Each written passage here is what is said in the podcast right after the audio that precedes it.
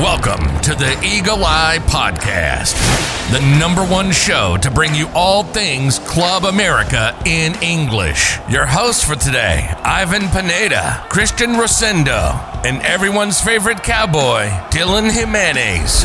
Let's start the show. Hello, ladies and gentlemen, and welcome back to another episode of the Eagle Eye Podcast. Today, we're going to be recapping and breaking down that three one victory against Tigres. And a little bit later on, we're going to be joined by a very special guest who's going to be helping us break down and preview the upcoming game against F C Juarez, which is going to be played on this Friday. But as always, let me introduce my co-host for tonight. It's Brooklyn's very own Mister A J. A J, how are we, my friend? I'm doing good. Just, you know... Just trying to manage life right now, but for the most part, I'm doing good. How about you, Ivan? Good, excited, ready to go. Good to have, uh, good to have you here. Good to be able to keep our minds off uh, other things while uh, our nation over here in the United States is dealing with whether or not we're going to have a new president and all that stuff. But at least for the meantime, we'll be able to talk about something that's actually good, and that is Las Águilas del América. So. With the, with that said, do I do want to address the fact that our beloved Cowboy isn't here as he always hasn't. He has not been here for quite a while, but huge shout out to him because he is covering tonight's election over in Texas, and uh, we wish our beloved Cowboy the best of luck. We know that he's been very stressed out over this, but uh, Dylan, we wish you uh, a, a great amount of support for what you're doing. And then, of course, Uh, Christian, who is unable to come because he is in line still waiting to vote, which is weird, A J, because if, correct me if I'm not wrong, but your guys' bo- uh, polls have closed for quite some time now. Yep, they've already been closed. So I don't know where Christian is at. He might be trying to put more votes in other states, and maybe that's why he wasn't able to be here today. But let's talk America. Let's talk Las Águilas uh, going up against Tigres. A J, are you ready? Yes, I'm ready whenever you are. Alrighty then. So, America ended up going up against Tigres in what was a very crucial match for very, very three important points, because if we ended up winning that game, we would have secured ourselves in the top four spot, meaning we wouldn't have to go through the repechaje, meaning that we would have had ourselves a good chunk of weeks to recuperate, rest, and know at least who our opponent is going to be, and not having to go through that repechaje phase, which is exactly what America needed. They needed to get the three points. They ended up getting the three points. A J, how did you feel coming away after Sunday's match where America ended up winning three to one? Completely relieved, because earlier I was just stressed outside about like how Tigres are going to be, especially with the team that they got. But after seeing the end result of this match, really satisfied. And to say this is one of the match, I'd say one of the high.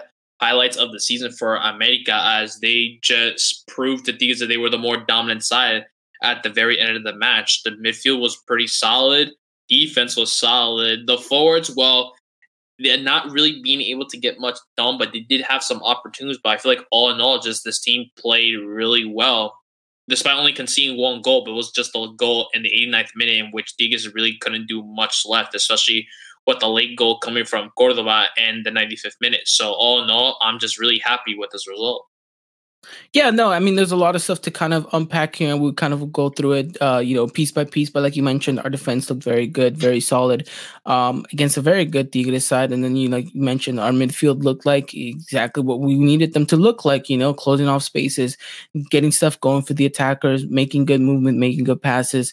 Um, and then, of course, you know, the forwards, whilst they didn't, you know, bring up a big amount of scoring in, into into the game, at least they were there, they were fighting, they were pushing, right? Not the best game of Gio, but I'm not saying that was his worst game either.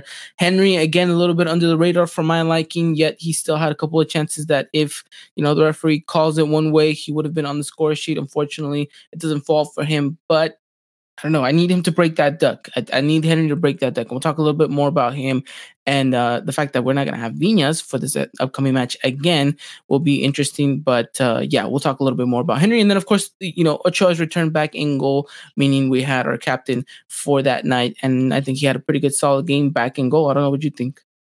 Just no. It seemed like as if he never lost that touch since he first got injured. So just getting right back into a really important match against an important team, against a big team like Tigres in, in this season, he's just done really well. It seemed like really, he, like I mentioned before, he lost no kind of touch whatsoever. was making sure his defense was solid, making the big saves. Everything that he's pretty much just been doing seemed as if like he's always been there from the get-go. So just really happy to just to see him back wearing that captain's armband and playing a really crucial role in this victory against Tigres. Yeah, no. So, I mean, let's talk about this game, A J. We came a little bit suspected. Uh, we were, excuse me, um, we came into this game a little bit um, hesitant as to what America side we're going to get, as always. But it was nice to see that America took the game straight to Tigres. It was straight from the get-go, just go and take the game to Tigres.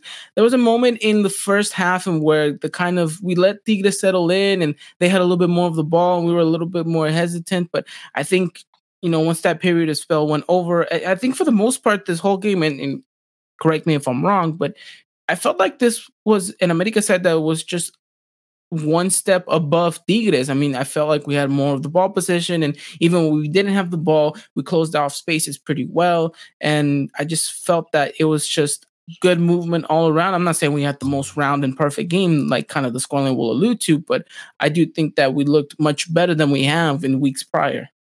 Oh, yeah, no doubt about it. Like, I was, I'm just looking here at some of the stats. Like, I feel like the stats doesn't really reflect completely as how America truly played. They only had three shots less against Tigres with forty-three percent possession. But all in all, like you mentioned, it seemed like despite them not having as much of the ball, they made the most of it compared to Tigres, where Tigres had slightly more shots than America. But then it seemed like those shots maybe were in the well best place. And it just felt like Ochoa didn't have too much of an issue trying to make those saves. But no, just America, as soon as they had the ball, they already had an idea in mind of what they wanted to do in order to create a chance to get a shot on goal, which is pretty much exactly what happened um, for us throughout this time, really. And then from just from Tigres, despite having a lot of chances, their goal didn't really come through until the eighty-ninth minute. So just as mentioned, it took them that long to finally get a goal, and it just felt like the defense all throughout the entire match for America was just really solid. They weren't really making much mistakes. We weren't seeing that we weren't seeing that many gaps later on to the match compared to what it was in the beginning. So just no, America pretty much, they took the game to Tigres. They knew what they had to do to get the three points, and they got the three points that they needed. It's exactly what we wanted to see from an America side that we knew was lacking creativity, you know, and, and I mentioned that one of the biggest players to have a game for me against Tigres had to be Sebastián Córdova. Talked about this last week. Um, and, you know, to to my liking, he stepped it up. He completely, you know, closed my mouth in regards to the criticism that I had against him. And this is a player that we've mentioned before has the tendency to be a very confidence-based player. And the fact that, you know, he's gotten himself not only these two goals and but such a well-rounded performance. He's in the team of the week for this past uh, jornada. So, I mean, it, it, all of these things build on this for the player, and I think it's just exactly what we needed. And I told you this, A J, last week, is the fact that Córdova needs to start going on a good run if we want to see the best of him for the Liguilla. And, you know, it had to start against Tigres. Glad, gladly it did. Now I think it's up to him to carry it and, and kind of move and push the momentum. But not just him, but the team itself in this upcoming game against Juarez, which we'll get to in a little bit later. But yeah, no, it, it was very promising. Everything that we saw out on the pitch, uh, you know, everything that we alluded to actually came to fruition. I mean, what a year that uh, I'm sitting here and I'm giving Emmanuel Aguilera praises for his, you know, great center back uh, uh, performance and getting that goal away too, which wasn't even a penalty now. Uh, so a lot of crazy things going on, but at least the positive things that we can take away from this game is the fact that America came out, played the game, took the game to Tigres, and because of that, they were the better side, came out with the victory, and I think no one can actually dispute the fact that America deserves all three points. Uh, and, and then, two, from that, I, something I can't believe I have to highlight, but the fact that we didn't get any injuries, A J, in this game is another good thing. Uh, and I'm definitely throwing that in the positive section because you never know at these points. And um, it was it was just good to see that this America side perform. And anything else you kind of want to highlight from the team in general before we start talking a little bit more about the goals? Um, I was just really impressed with Luis Fuentes. Just I, we mentioned a bit before that um he lo- he was looking like the Luis Fuentes that first came that first arrived in America from last season, where he was looking like arguably one of the best signs, if not the best sign that we made during the transfer window, despite him just being um, a free agent, which is what I like to see because we see him pushing up on the field at times where he's getting himself involved in the play and making a through ball or a pass to one of the t- or to one of the midfielders. So I just really like seeing how Luis Fuentes was just able to just go up as if, you know, what he was doing from last season. I feel that's just what I really like, because I did mention when he first arrived into this team again this season as a free agent. And I also mentioned that I feel like if he can get himself into a rhythm and back to where he was before from last season, he could prove to be a really key um, player into this um in this America team and in defense. And I feel like he's been doing that exactly. And this is a match where I feel like this is where he can start getting a good run for him, considering that he's also playing a position where he's more comfortable with the compared to the um center back position. No, yeah, definitely. And I think this is a player that, again, heavily criticized since his return. But again, you know, some of that actually has to fall on expectations as to, you know, this guy has it was a free agent when he came into America right now, and he hadn't been playing since the whole kind of stop of the, the Clausura last season due to the whole COVID stuff. And then, you know, asking him to come back and putting him in starting eleven right away due to on the kind of all these injuries and lack of depth. And so, yeah, he was going to be rusty. And the fact that it's taken him a little bit this long, I mean, it, it just goes to show that, you know, he's at that age where it's going to take him a little bit longer to kind of get match sharp. get that match sharpness, but it looks like he's finally gotten to that point where we're like, okay, this is the Luis Fuentes that we like, and this is the Luis Fuentes that we need to continue to kind of continue that good run of form. So it will be interesting to see whether or not he can carry that. Hopefully he does, because again, this is a position that we've definitely struggled for the longest time, and we thought we kind of had that patched up with George, but now we've had to put George on the right because of the whole Paul Aguilar situation. And again, now we're left up in arms as to who is going to cover that left back position, and it'll be interesting to see whether or not Fuentes can continue his good run of form. But it is someone that I do hope does, because uh, he can be very, very vital for us going forward. But uh let's talk a little bit more about these goals, A J, because I think, you know, we don't highlight most of the goals enough here when we talk about games. Um, let's talk about the first one. Uh, Córdova's little uh, magical touch here to squeeze it past Nahuel Guzmán, which, by the way, huge mistake by the goalkeeper, but very, very good uh, in, in um, intuitive instinct from uh, Córdova to be able to sneak that through. Uh, you know, whether or not we go and ask Córdova whether he tried that, he'll probably say yes. We'll never know if that was his true intention. But at the end of the day, it was a very good goal.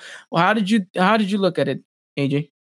Oh, I just loved it, really. It just reminded me of a goal that I did score against my friends during field day back in high school. So just like seeing how that goal was is like, hey, that looked like me when I scored that goal. But no, just it was just really nice. And to see that how I just like highlighting that Santiago, um, that um, Santiago Casas got a yellow card, but then right immediately he makes a really great play in which he gets the ball right to Córdova, which allowed him to score the goal. Just seeing that goal from Córdova, it's like that's the Córdova that we like to see. And how you mentioned before, a confidence-based player, and with that goal, that definitely boosted his confidence up. And I just loved seeing that how he scored that goal. What I feel like it looked like it was kind of effortless in a way for him, just like to see how he just scored that. I'm just like, I was just really amazed at how he just scored that um first goal with that magic touch. And as you mentioned, by the mistake made by Nahuel Guzmán, it, it was a big mistake. It just seemed like he's kind of like scratching the back of his one, like, how did I just let that um ball go right in at that angle as well?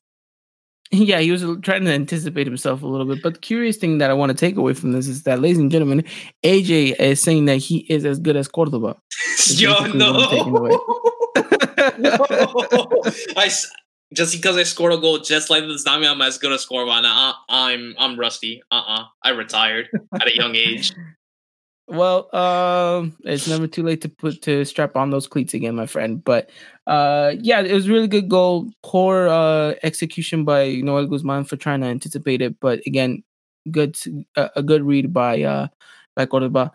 And then from there, you kind of see the way that the game transcends, and then you think, okay, you're up one nil, you're, you're looking good. Although Tigres had a little bit of chances here and there, like I mentioned, Ochoa, really good uh, really good stops. But I, I don't think any of them were like, oh my goodness.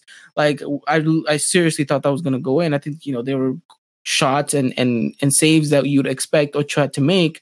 Um, and it was good to see that, you know, save after save, you saw more confidence building, not just in himself, but in the defense. And I think it's, it definitely helped to kind of, you know, block Tigres out for the majority of time that we did. And then, of course, you know, you move on, and and, and the team had some chances, not really clear cut, but we were starting to make a little bit of something. Like I mentioned, Gio wasn't the biggest, you know, like highlight of the whole game. I think Leo was trying to be as as, as much as involved as he could be. I just don't think that actually panned out for him. I think sometimes he was trying to do a little bit too much.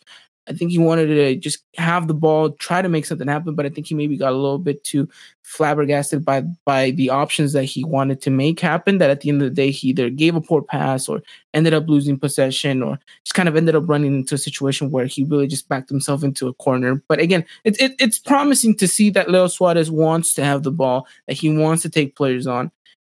It's just the fact that he has to execute it correctly. That's the one thing I I, I do want to be a little nitpicky about, but overall, I think Leo had a decent game, a little bit better game than Gio, although I don't, again, Gio didn't have the best of games, but again, I wouldn't crucify him and say that he was the worst player out on that pitch either. Um, I think the substitutions by Piojo were actually good. Um, I don't know if you agree with me on that, A J.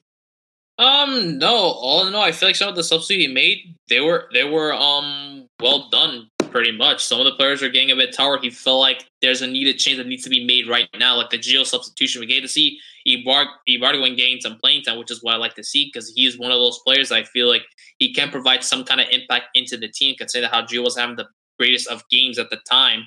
We put Ibargüen in to give him at least thirty minutes of playtime, which is what I like. And then just um, the Richer um, side substitution, yeah, pretty much he was already tired. I feel like it was best for um him to um just to take um some um rest pretty much. So that's when we put him also go inside, which he did happen to play um uh, a key part at the very end of the match. And then we get to see some um Sergio Diaz action on the field. So I like the substitutions that he um made.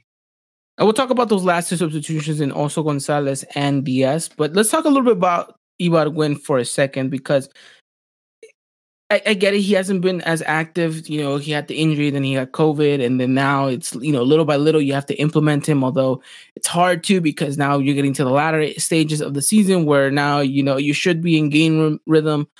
But he was just very frustrated. I, I think Gio had a much better game than Ibargüen in those thirty minutes. Again, that's harsh because, you know, he only has thirty minutes to make an impact, but I don't know, like, even when we get scored on, I think Ibargüen has a little bit of fault in that as well, you know? It's just, I, I didn't, not, not the fact that I see him kind of walking on the pitch like Roger does. It's just like, I, I just, and I think the, the narrator's perfectly phrased it. It's, it, I think he's stuck in third gear. He can't really get to that fourth one. I, I feel like he's just very trabado, if I make any sense, you know? Like, he's just, he's trying to pl- press on the clutch and go, but just something's not making it go. Uh And that's the frustrating thing, because we know what Ibargüen can do. And um, I, I think Gibran Araiza has, has said it before, too, on, on the broadcast, is he he owes a debt of uh, uh, he owes a debt to the Americanismo community and, and to the fans and to the club, because he hasn't been the Ibargüen that we were promised, the Ibargüen that was in Atlético Nacional, you know, the the one that, you know, has shown us glimpses of what he's capable of doing, like, you know, the great goals that he scored against Chivas and, and the great plays and all that stuff. It's, it's frustrating to see, but you're right, A J. It's promising to see him get on, on the pitch again. It's just I need to see a little bit more, more fight out of him, right? Because another player that came in and that thing completely showed a lot of fight and showed a lot of good stuff was Sergio Diaz. Yeah, no. And he, no only had, and he only had, what, like five minutes on the pitch? Pretty much, yeah, about like nine minutes. But just no, it was just really nice to see how like some of these players, despite like what the amounts that they're only given, they're able to give it their all as if they've been playing there from the get go. So it's just really nice to see that how you get a couple of fresh legs right in, and they are immediately just giving it their one hundred ten percent on the field, despite what the amounts that they're only given. And I feel like with him just only being in that kind of mid, Diaz is probably saying that no worries, it's fine. I can play these minutes that you need me to do. I'll do everything that I possibly can to help the team out, which. He was showing fight, as you mentioned. He did. He had a great little, uh, I think it was like around the ninetieth minute when he just took, he was trying to take the ball to the corner flag, and he was, he took on like two Tigres players, and it was just, it was phenomenal. It was great to see. Um, and it's exactly what you wanted to get out of Sergio Diaz after that whole kind of incident where he was, you know, take put in and then taken out in the same half. So, um, you know, props to Sergio Diaz for coming in and, and, and doing what he was instructed to do. Um, but before we talk about also Gonzalez and the great pass that he gives to Córdova to make that, you know, third goal, let's talk a little bit about the second goal that was kind of called back by Henry Martin. Of course, gets a nice little chip over, dinks it off the post. What looks like to be hits the ball, the ball hits the post and then crosses the line. Although it's not one hundred percent sure Referee calls it back, no goal. And A J, we're not here to dispute the referee calls because at the end of the day, they are what they are. And nine times out of ten, they hardly ever get called back. Just quickly, was it a goal to you? Do you think that ball crossed the line? Yes, it did. It was a ball. It was a goal to me. It was a goal to you. It was a goal to me. And I think it was a goal to a lot of people listening to right now. But unfortunately, it didn't get called that way. So in that moment, I, I had a little bit of panic in me because I thought, well, you know, we were playing good. We scored this goal. The team just thought that they scored this goal. Henry finally breaking this duck. Like, things are looking on the up and up. And then I think, then I see the goal, the goal called back, and I'm thinking, okay, what is this going to do to the team morale? What is this going to do to kind of the mental aspect of the game for our player, for our teams? And I was surprisingly shocked to see that this America side was not fazed by it, because in other times I feel like America, when, you know, referee decision doesn't go their way, or we've seen a red card go or an injury, you just kind of see heads go down. They aren't really the same team from there, but they kind of just progressed from that. They said, okay, that's fine. And they went on and they went to go score the second goal. Um, I don't know. What do you think about this team and the resilience to be able to come back and fight and, and then find the other goal? No, I just like that. Just just because um a goal got called off, not everyone needs to get upset. It's like, okay, that's fine. We're gonna get that goal back. Surely it did take some time for that second goal to come in, but hey, they got the goal, and that's what mattered. What what was even better was they were able to help keep, help hold on to that lead for a, for a while until we got the second goal to go in. So I just liked it. It's like one of those instances, like if a red card's being goal, will the team's morale go down? Or if the team happens to score, the other team happens to score a goal, and maybe there's like an offside position where the defenders and everyone else is raising their hands, you just keep playing and playing. Just wait until until something is being called. So I just liked how they weren't going to let something like this um, bring themselves down, especially with Henry. Henry was finally going to break that um, drought of goal scoring, but hey, he still gave it. He still tried to give it his all and try to get himself more opportunities to try to get the goal back. Sure, it didn't happen for him, but it seems ha- um, his teammates did score, so that was all that mattered. That how this America team kept fighting and fighting and not going down. Yeah, that was very good to see the resilience. And now let's talk a little bit more about these two goals that come. Uh, we alluded to the th- to the second one that is scored by Emmanuel Aguilera, but it's a great, great cross from uh, Córdova. Great finish by Aguilera as well to head it. Um, And again, it's Córdova coming up, you know, big, big, big moment for him to be able to cross in and get that assist. And then, of course, for, uh, once also Gonzalez comes in, he puts a great ball into the path of Córdova and then chips it over Nahuel Guzmán and does what Henry couldn't do, and that's get it on target without hitting the post. Um, and then you see, obviously, the fact that, you know, it goes in. Córdova doesn't even celebrate. He just cold-blooded out there saying, look, pointing at me through the screen saying, look at this, Ivan, try to critique this. And you know what? Hands off, my hats off. Credit to you, Córdova. You've done what you did. And uh, little by little, you are shutting me up. And that's exactly what I want, A J. It's exactly what I want. And this is what I've been calling for in regards to Córdova. And to see that he's finally doing it, um, really, it's amazing. And then the best part about this is that he wasn't even playing in that cam spot for the majority of the game. He was out on the left. And the one thing we've criticized him is whenever he's out on the left, he tends to just kind of disappear at times. But he's very active. Uh, he was very involved. He was doing a lot of the, you know, dirty work, going back, defending. But he's also being very creative as well. So really, really good round game by uh, Sebastián Córdova. So, I mean, anything else to add on in regards to this America Tigres game? I think we've talked about the goals, we talked about the players, and anything else that's just kind of stood out. Um, I like to say it for Córdova. Um, I talked with Brian earlier on Twitter, and I like to say I call him this um nickname, the Swiss Army Knife, and we both agreed that's going to be his name because just he was able, you could he could score goals, he could run, he could dribble, he can cross, he can do all these things. He he even gave the assist to Emma Aguilera, which is a well-placed um uh, corner kick from him, which Emmanuel Aguilera heads it and then does an amazing chip, getting the through ball from also Gonzalez. So I just really loved seeing how Córdova, when he was playing on the left wing, as you mentioned, there's some times where he does have to stroll, and I think this game kind of just like showed that he was doing great in that position. Now consider how he could play on both sides of the wings and in midfield, except for certain defensive um, mid, I pretty much could say. He, I feel like with, if he can have more games like this, I feel like he'd be an all. He's pretty much an all-around midfielder for us, and an all-around really great player. Well, then he's just been baptized the Swiss Army knife here on the Eagle Eye Podcast. But yes, Córdova, a very good game. Um, just a very well-rounded game by the majority of this team. Again, some players just not up to par, and, and you know, naming, naming Gio and Henry just for these kind of situations. But again, it's not the worst game of their of them either. It's not like they were just not doing anything. They just kind of weren't one hundred percent in, in, in the moment. But um, I, I think that pretty much wraps it up, Dylan. I'm, I'm Dylan. Excuse me, A J. Sorry, my friend. Um.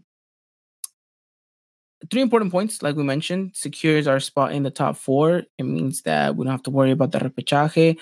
Um, I think there's a huge sigh of relief when the final whistle blows and you think, okay, that game's done. We got the three points. We secured our spot in, in, in the top four. Now it's let's take a breather and then let's start training and focusing on the big game uh, on this Friday against Juarez. Yeah, no doubt about it. Well, like we mentioned, huge three points for America. Now we're going to shift our attention over to the upcoming game against F C Juarez. And of course, we're joined by our very special guest, and we will add him to the call in just a second. But I do want to remind you guys that today's episode is brought to you guys by Foot Cult. If you guys haven't done so already, make sure you guys go check them out, foot cult dot com. You guys can check out some of the great stuff that they're uh, that they already have, and some of the great stuff that is going to be dropping very, very soon. Let me tell you guys, what they have previewed to me, I'm just saying, it is astonishing. So make sure you guys head over, check them out, follow them on Twitter, and uh, use our discount code E E P at checkout to get anything on the website and get ten percent off. All right, A J, ready to welcome our guest? Yes, I'm ready. All right, ladies and gentlemen, well, coming back and making his return to the Eagle Eye Podcast, if you guys will gladly give a round of applause and welcome Mister Edward. If, if, and from the uh, Caballeros Juarez, my good friend, how is it over there in El Paso? Man, it's uh, it's going good. You guys hear me fine? I yep. hear you fine. You're great. You're good. And uh, welcome back to the podcast, my friend. Man, thanks, thanks for having me back. It, it caught me a little by surprise, but since since usually we play a little bit earlier in the season, but uh, looks like we're going to close it off uh, against each other. And just happy to be here and, and happy to talk some soccer. Definitely going to be an interesting one. You guys have been on a quite quite a good run, I would say. I mean, you guys got a result against Tigres, and then this last week. I mean, I don't know. I, it's it's. I'm a little worried about this game. I mean, granted, we've we've gotten ourselves a, a top four spot, but again, you want to finish as high in the table as possible. So it's going to be an interesting one to be able to close out this one against Juarez, which, you know, it's it's a road game, and it's at Juarez. And A J, you know that our road, uh, we haven't been the best on the road sometimes. And uh, Juarez has never been an easy place. So uh, a little bit, uh, a little bit up in the air. But uh, talk to me more about your uh, your your Caballos. Uh, yeah, I mean, we've had a, a really uh, weird season uh, in, compared to, you know, last year when we were having a pretty good run before, you know, everything happened. And I think this year we've just been plagued with with a couple losses, COVID related, a couple injuries. Uh, I think honestly for us that things that the thing that that's kept us afloat is is one man, and we all know who that man is, and it's Darío Lescano. But oh, aside, as, well, yeah, no, I mean he's uh, I, I'll get to him. I'll get to him right now. Um, but I think, you know, we've had a lot of rotation in the squad. Obviously, we haven't really. Usually Caballero likes to stick to one starting eleven for most of the season, and this year he just hasn't had the opportunity. Obviously, he has a much deeper squad this year, uh, maybe in ways that that other teams would, would like to have that deep of a squad. But it's been just a weird year. Obviously, we won against Querétaro, but it wasn't convincing. We tied against Tigres. But then again, it's one of those where Uh, you just, you're just, for example, the game against Tigres for me was like, okay, we can build on this. And then we play against Querétaro, and it's like, Mm, like I don't, I don't know. It doesn't, it doesn't look that great. But you know, at the end of the day, I th- when when you guys, uh, when I logged onto this call, but people couldn't see me, three points is three points, right? And and you take them whatever way you can, and especially in our case right now, where against you guys, we it, it depends on us if we want to get that repechaje. If we win, we're in. If we're out, we depend on other teams. And at least in my experience and, and my preference, is take care of your own stuff. You know how Marshawn Lynch says, take care of your chicken, right? Like, you got to take care of what you do and, and, and, and not worry on other teams, because then it just becomes a whole, oh, we could have done this, we could have done that. No, go get the three points and win. So I definitely see we'll see a very motivated side on Friday, and we'll also see Marco Fabian back and a couple of players who were, you know, sidelined because of COVID. Should be an interesting one. Like I mentioned, yeah, I, I think um, I, I think you guys are definitely not an easy game by any means necessary, and especially when you guys are in your own home territory. You know, I, I think in America, America knows this, and, and I think they'll go as well prepared as possible. But you mentioned that, you know, you guys are going to be motivated. You guys definitely want to take care of your guys' own situation, get into that repechaje, you know, clinch a spot in the playoffs uh, from there on. And I think America needs to focus on, okay, so what can we do in order to secure our spot even higher in the table? And they know that momentum is crucial. They know that momentum is key, and they want to ride on what they just did against Tigres. So I, I, I expect both teams coming out very positive, which, I mean, could allude to a very promising game on Friday.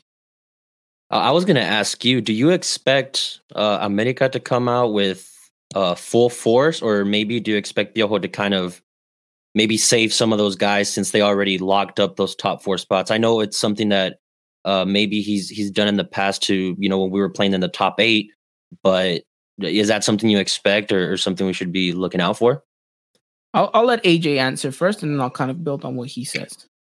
I feel like in this case, yes, we secured the top four, but I feel like we kind of want to keep the players' like rhythms going. It's like one of those instances where I feel like you shouldn't really then allow, like, okay, it's a team where they're not doing oh so good, but then when we look at the past records that we played against F C Juarez, this is a team that we've always had problems with. So I feel like in this case, still go with your with your best starting eleven, maybe take a player or two out of the positions. Like, let's give this other player a go and see, because we want to keep everyone in good rhythm. We want to throw a completely different um starting eleven, like a second team that's going to maybe throw off the whole rhythm, especially considering that now that they're, they're going to have the repechaje and the liguilla is being played, which some um those teams secure the top four are going to be having breaks. So it's this thing is just still put your best team in there. You want to keep that um the rhythm going, everything flowing for America.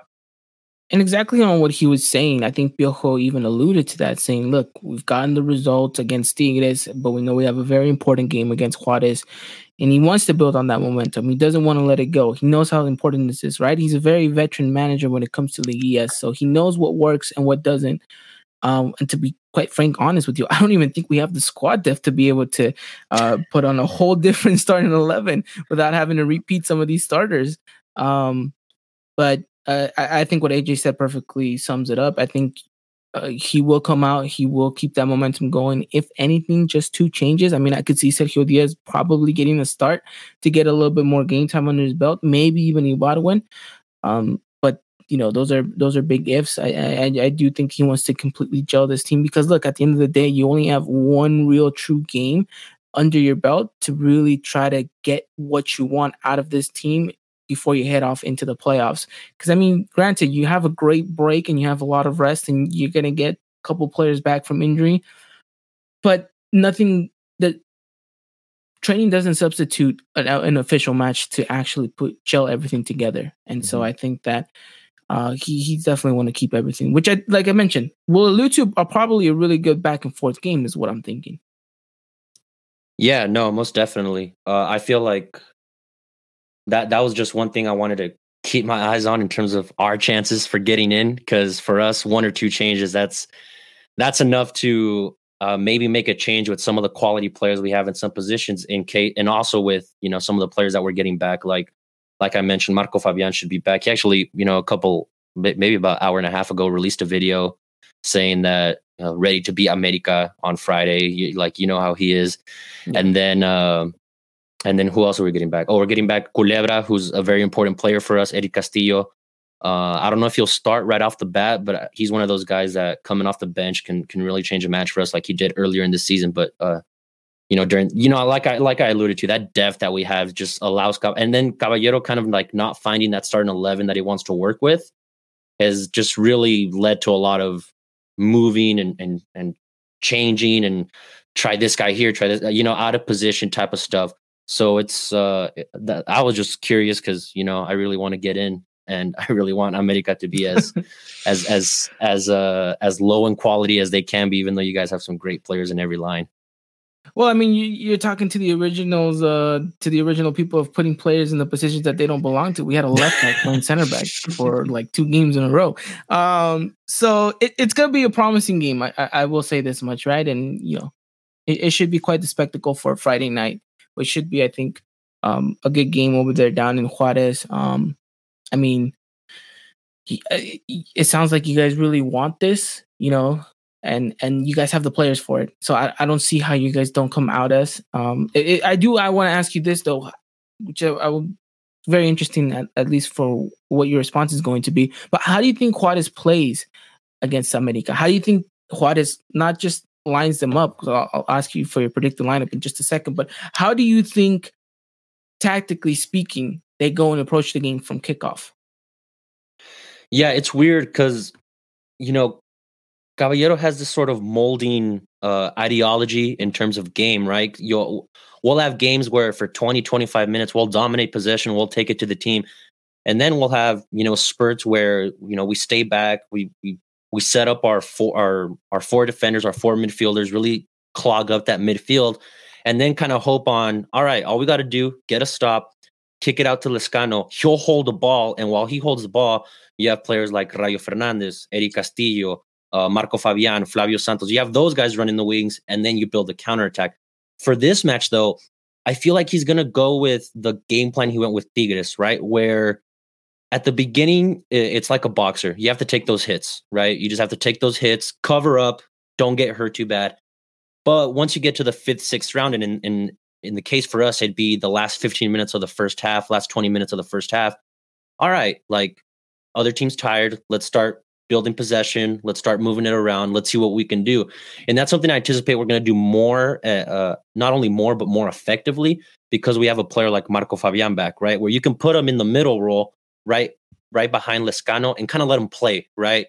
Have him come mm-hmm. to the side, pick up the ball, change it, go over, you know, kind of, you know, let him get into that creative playmaker role that maybe we haven't seen from him in the past, but it's definitely something that at this point of his career, he has to, uh, you know, take more head on, since it's just, you know, his athletic abilities and where he's at.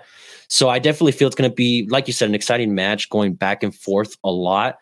But I do expect that if we get to like, you know, the sixty, sixty-fifth minute and we're tied or you guys are up, you know, you're going to see Caballero go with the Mexican saying of toda la carne al asador. You know, he's going to try to go with with everything, because in, in prior games, he usually waits, you know, eighty, eighty-fifth. But since this game is one of those where, hey, when and you're in, he's going to try to do it from the get-go. And and I wouldn't be surprised if he goes with a much more uh, audacious starting eleven from the get-go, just to get that, you know, maybe starting with two uh, two strikers or or something different like that. But I definitely see this as a match where we're going to take our hits, just because America is a, is a great team with a lot of great quality players that you have to respect. But that eventually we'll start settling in and maybe taking that that uh, attacking uh, mentality and, and then settling into it, since we are at home and since it's a match we need. Interesting. Okay. I, I, I personally thought maybe Juarez, because of this pressure to get the result, would actually try to bring the game straight to America, which, you know, would would would, would have definitely been an interesting kind of thing to see. Whether or not it, it happens, we'll have to wait wait uh, and see on Friday. But A J, hearing all of this, um, I don't know, what's what's your take on this? And and what, whilst you also answer that, give me a, an answer to this question as well. Is, knowing what we know now about Juarez, what you know we we just heard, how do you feel America then go and plants themselves? We know how important America, uh, how not not how important, but how much they like to get that early goal and how much that can build on this side, knowing that we're going to be able to maybe get a good, you know, looks uh, looks at goal. How does this paint for America on Friday?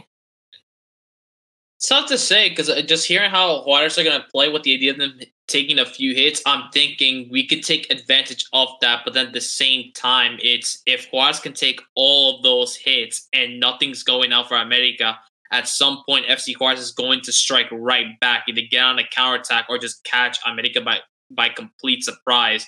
and then just score a goal, because we have seen from time to time how America always just seems to struggle against F C Juarez. We go back to like to the Copa M X, where they knocked us out on penalties, how we beat them in the final, but that was only to a one zero goal, which you scored by a penalty. Then when we're going in the regular season, we, if I'm not mistaken, the last time we tied one one, and then the lot, which I think it was a year or last season ago or so, we lost three one to F C Juarez. It's one of those things where it's like, we have an idea to how F C Juarez are going to play. We know that the position that they're in and what this game means to them.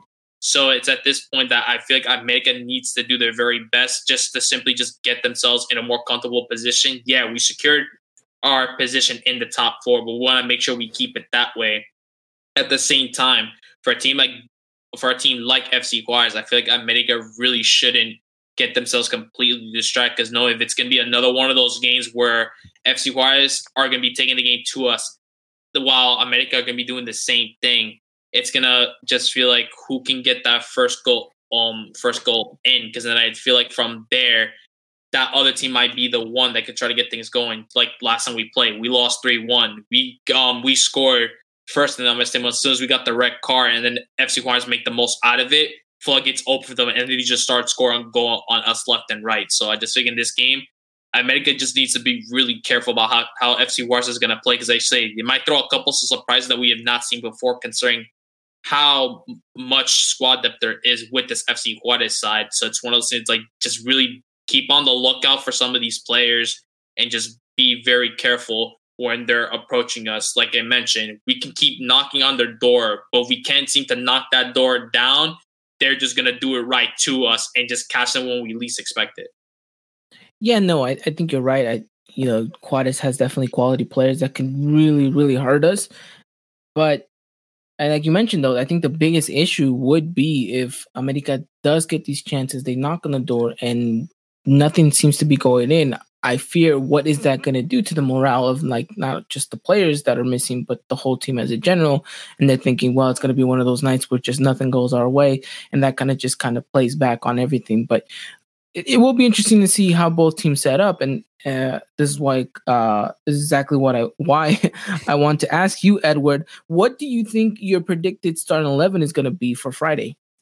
Yeah, so just based off what you got, you both of you guys said, you know, the game against Querétaro, the game against Tigres, uh, that game showed us that all we need is one opportunity. All we need is one. All we need is one ball to Lescano and let him see what happens. Either it could be, for example, with Querétaro, it could be off a set piece where, you know, send all your men up and, you know, see what happens.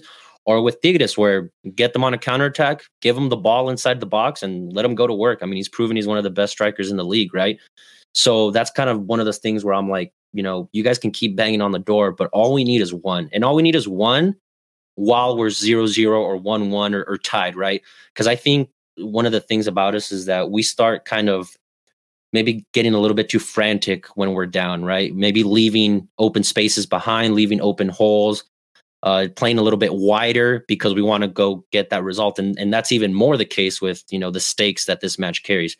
Uh, in terms of starting eleven, it's going to be interesting to see what Caballero decides to do, because we are, you know, getting back those players that, you know, were out, were out because of COVID.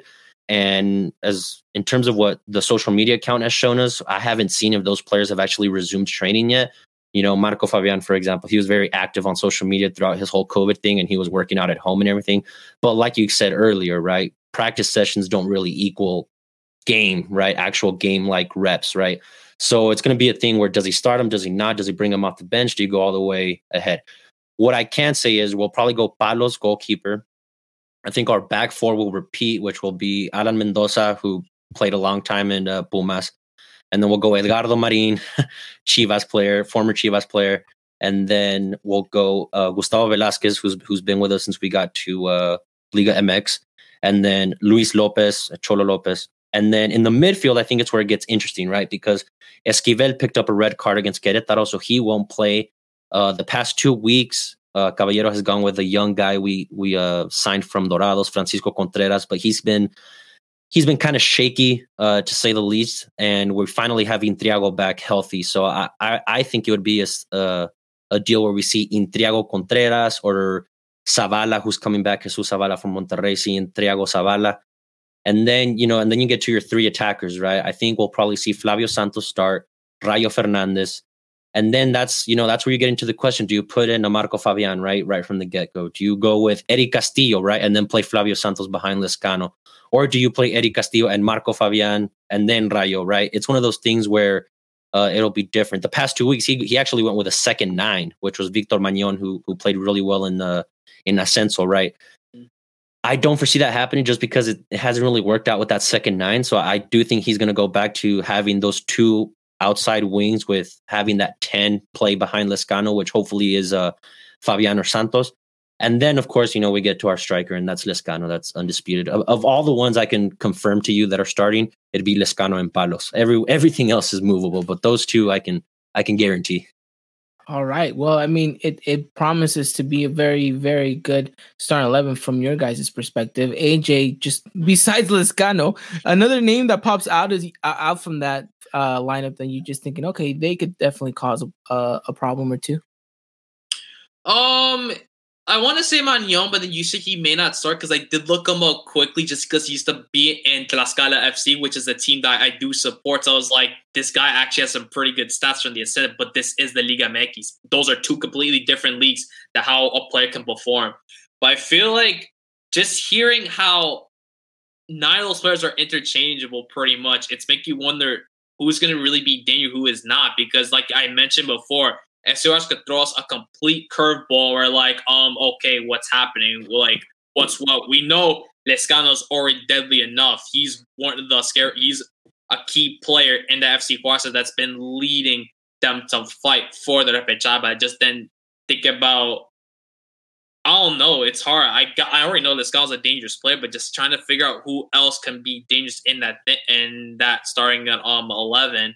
Yeah, I forgot to mention, like, Martin Galvan. That's another guy who's pretty good, who came over from the second division in Spain, who we've actually brought on as a sub against Querétaro and Tigres. That's another guy who can play right behind Lescano and kind of fill that same role that Fabian fills, right? It's just, it's a lot of interchangeable pieces, and it's a lot of what what is it that we're looking to do, right? Or, or what is it that he's trying to accomplish with the lineup?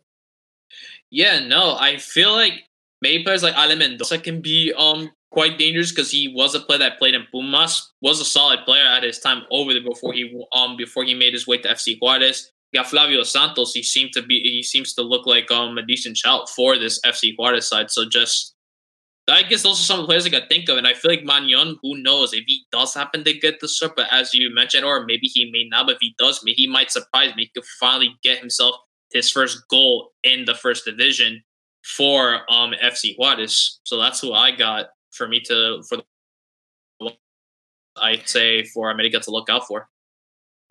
Well, that will be interesting. But let's talk a little bit more about how America might plant themselves, and let's talk starting eleven from our perspective. We reached out to our starting eleven guru, Christian, who for some reason is in Wyoming trying to put in more ballots. I don't know what he's doing all over the state, but he has uh, he has told us that uh, America would probably repeat the same lineup, and uh, I mean, goes back to the set, to the first question you kind of asked us, uh, whether or not we were going to rest players. But it doesn't look like this is going to happen. It looks like America's going to come out with the same starting eleven. Which A J, would you uh, gladly read out to us the formation and the lineup that we used against Tigres, which we most likely be using against uh, Juarez? Mm-hmm. So we're going to go with a four four two. We'll be having Guillermo Ochoa as our goalkeeper. Right back is going to be Jorge Sanchez. Our two center backs, Sebastián Cáceres, Emmanuel Aguilera. Left back is going to be Luis Fuentes. And in the midfield, we're having uh, on the left mid side is um, Sebastián Córdova. Two center midfielders are going to be Santiago Cáceres, Richard Sanchez. On the right mid side, it's going to be Leonardo Suárez. And up front, we're going to have Henry Martin and Giovanni Dos Santos. Yes, and a quick update for all of you guys. Um, Federico Viñas is still out because of COVID. He uh, he will probably, yeah, he'll definitely be back for when Liga starts. It's just, you know, he wasn't able to, you know, he wasn't Zlatan. He wasn't able to, you know, beat it right away. Um, so he's he's still out. Uh, and also a little bit of news in regards to the club. Benedetti looks to be in a very promising uh, position in his rehabilitation from his injury, and looks like he might be back for um, the later stages of the Liga if we get that far. And I know Miguel Herrera has confirmed that already. But Same lineup, same kind of idea, I would imagine, A J, as we were going up against Tigres. How do you think Piojo Herrera plans his players to go out and try to get the victory? We know we got to take the game to Juarez right away, and we know that we got to build on this momentum. Is there one thing or one player in specific that you just think, okay, from the get-go, you just kind of have to go and and and, and just start producing for us?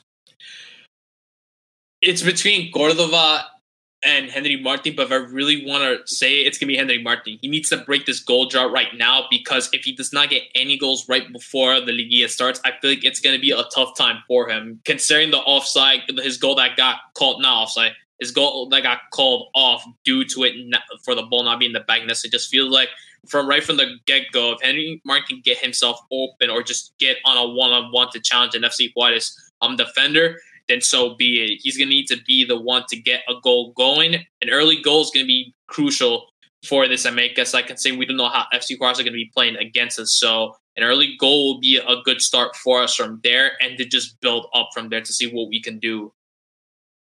Yeah, no, I, I, I agree with you. And like, you know, we just mentioned, you know, if we do get these chances and, and, you know, to what we're alluding to is that Juarez is going to kind of, you know, take those punches in the beginning, uh, in the opening minutes of the match, then you're thinking, okay, Henry, this is a very good, promising opportunity for you. And you talked about Córdova, and, and another player that I'm looking at is Leo, two players that need to be very creative and need to provide that assist to Henry and to Gio, but mainly Henry. And, and I think he needs to put these chances uh, away. You know, if he has one or two, then, you know, that's got to be a goal at least, because you don't want your start your starting forward to be coming into the Liga on quite the goal drought. I mean, granted, he has what six goals mm-hmm. this season, um, but when's the last time he scored? You know, whew, I cannot remember that from the top of my head, but it just seems like it's been a while. That's and so, and that kind of just explains to the goal drought that Henry Martin's been on. Yeah, so we need him to produce. Um, just need a little bit more, but uh, talk to me a little bit more uh, on, on how you're uh, on how you're feeling now that we've kind of confirmed our lineup, Edward.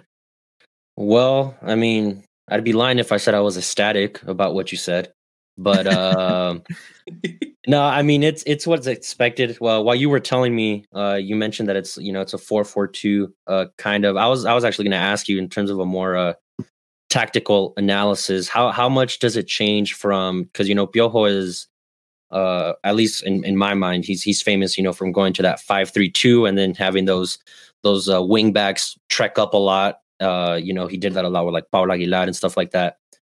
Uh how how has that you know transformed this season, you know from how it doesn't look like he's using that line of five in the back, but I would imagine a guy like Cáceres probably drops down when you guys are on the offensive, if, if you want to like You know, illuminate yeah. me.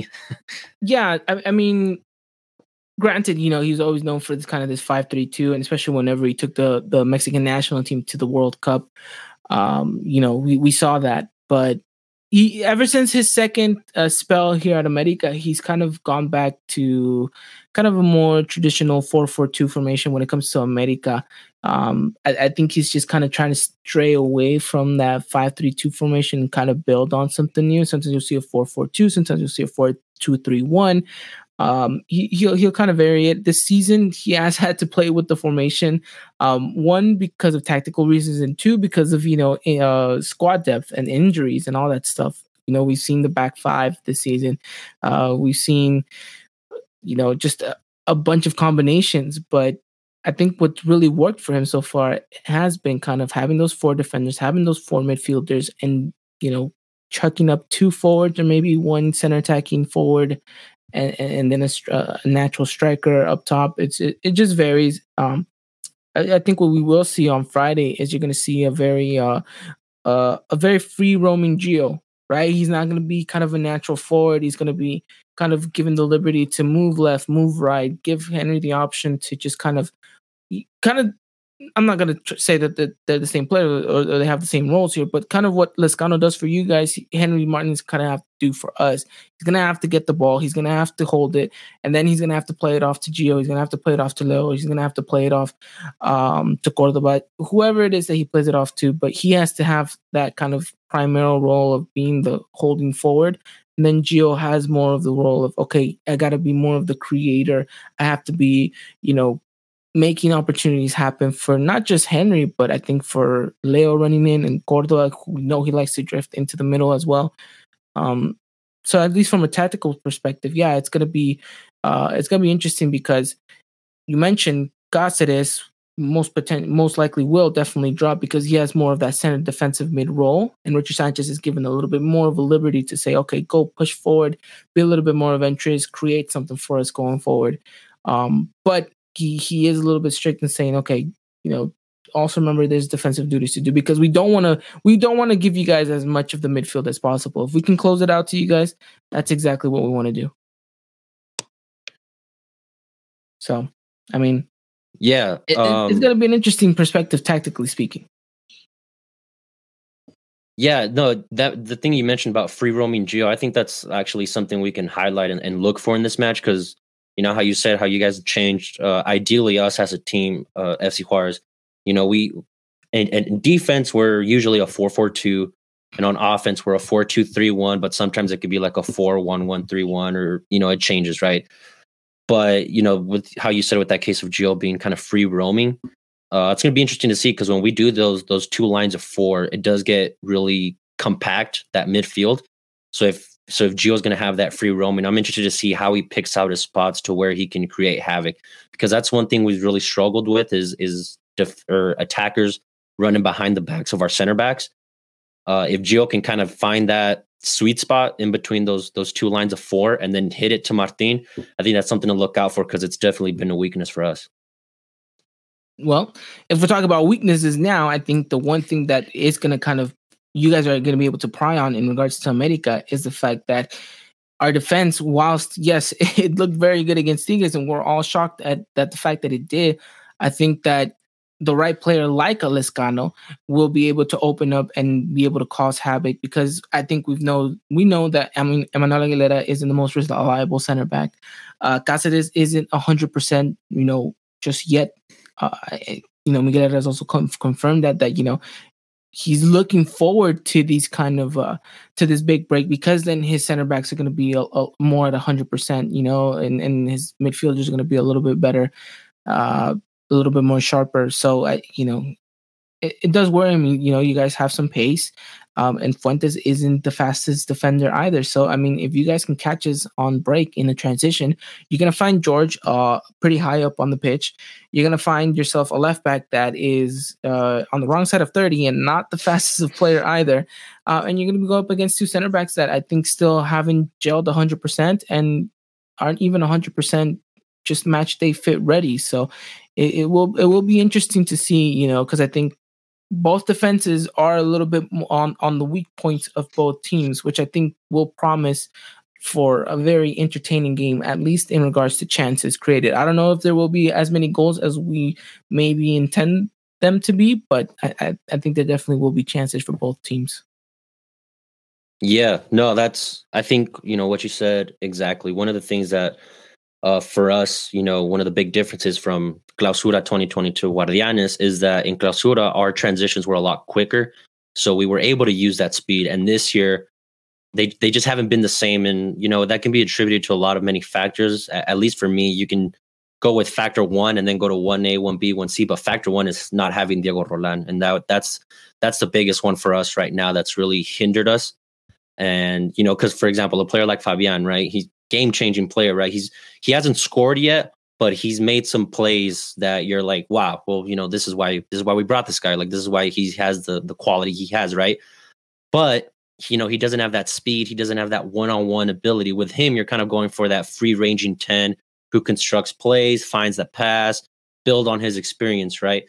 So this is going to be a game where, you know, a game like a player like Mauro Fernandez, right? He's going to have to, you know, beat, uh, get behind those, those, you know, you know, like Luis Fuentes, for example, right? Get behind him, make some sort of play. Uh, sixty minute and onward, Eddie Castillo, right? Bring him on. Have him use his pace to make some type of difference. I think that's something interesting to look for.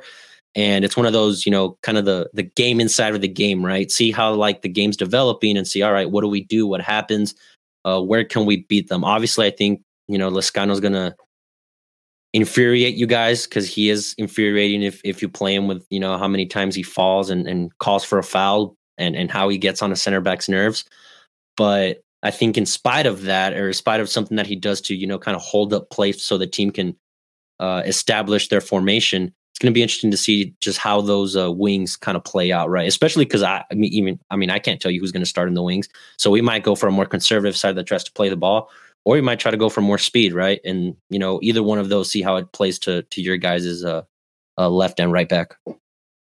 Well, it definitely will be an interesting one. And you guys can catch this game on Friday live via Tu D N. It's going to be at seven p.m. Pacific time, nine Central, ten Eastern. Again, that is going to be live through Tu D N. And if for whatever reason you're not going to be able to watch that, make sure you guys head over to our Twitter account at Eagle Eye Podcast. We'll be live tweeting the whole game so you guys don't miss a second of the action at all. All right, gentlemen, we've come to the end of the podcast, but before we wrap things up, I do want to ask for your guys' predictions. And so, as courtesy, give me your prediction, Edward. America versus Juarez, Juarez versus America, excuse me. What do you think is going to go down on Friday? You guys are going to say I'm biased, even though I'm wearing the shirt, right? But hey, it's all part of it. one zero Lescano, so One, one, zero, zero, one, zero, Lescano. one zero Lescano, because he's he's the whole team. I'm not even gonna say Juarez. One zero Lescano. Well, that's a good shout. That's a good shout. Uh, I mean, he's definitely he's definitely a handful. So I could see uh, I could see him definitely causing a lot of trouble, and I could definitely see you guys getting the goal. A J, your prediction for uh, for Friday? Are you gonna be as adventurous as always, or are you gonna be a little bit more conservative? No, I ain't going with three zero. I ain't going with three zero like I said for every time. So no. But I'm going to say two one. Um, two one. Yeah, two goals from Henry Martin and one goal from um, Lescano F C, from Darío Lescano. All right. Well, Lescano all over the pitch on, in this one, apparently. Uh, so we have one nil to Juarez. We have two one to America. And uh, I'm going to be a little stickler as well, and call me biased as well if you want to. But I'm going, uh, I'm going America one and Juarez nil. I think it's important that this team gets a clean sheet at the end of the season. I think it will boast well for the defense. Um, I, I think it's going to be a very, very tough uh, battled match out on the pitch. I do see a lot of chances coming up. I don't expect a lot of goals to happen, but it, I mean, we might be proven wrong. We might just see like a six four game. You never know. You know, it's just one can dream. Happen. Yeah, one can dream. But uh, yeah, we'll we'll have to wait and see. Although I do hope that we get a really good match. And at the end of the day, uh, you know, Liga M X is gonna Liga M X, so you never really know what's gonna happen. So uh, yeah, no, it's been it's gonna be an interesting one. You guys definitely do not want to miss this one, and we know we definitely will be watching and seeing how our team can definitely close out the season and get into the Liga form that we hope that they can get into. Even despite everything that's been going on in our season, we could still maybe clinch that second spot and uh, hopefully look at a very, very promising Liga run. Alrighty then, that pretty much does it for this, unless you guys have anything else to add on in regards to this game. I don't think so. Looks like we're all thumbs up here. Okay, well, um, I just want to say, Edward, thank you so much for coming on, on the podcast again. Again, it's been a pleasure. You've brought us some very good F C Juarez insight.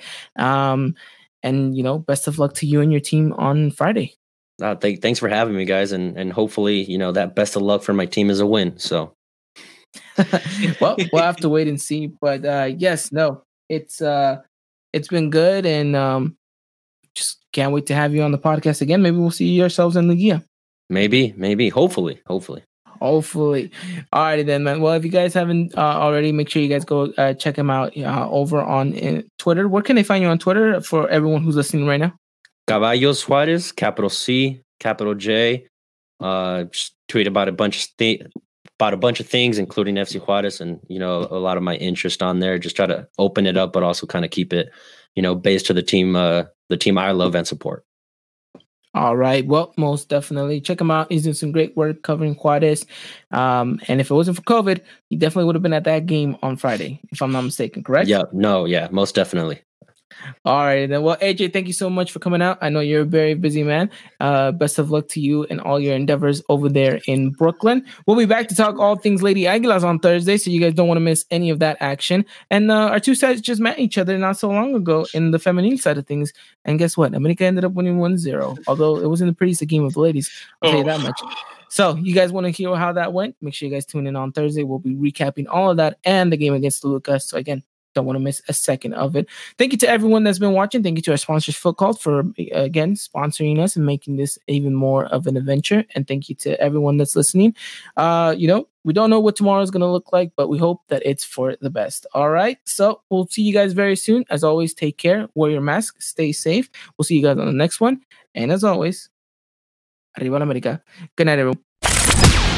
Ladies and gentlemen, this was another production of the Eagle Eye Podcast, the number one source for all things Club America in English.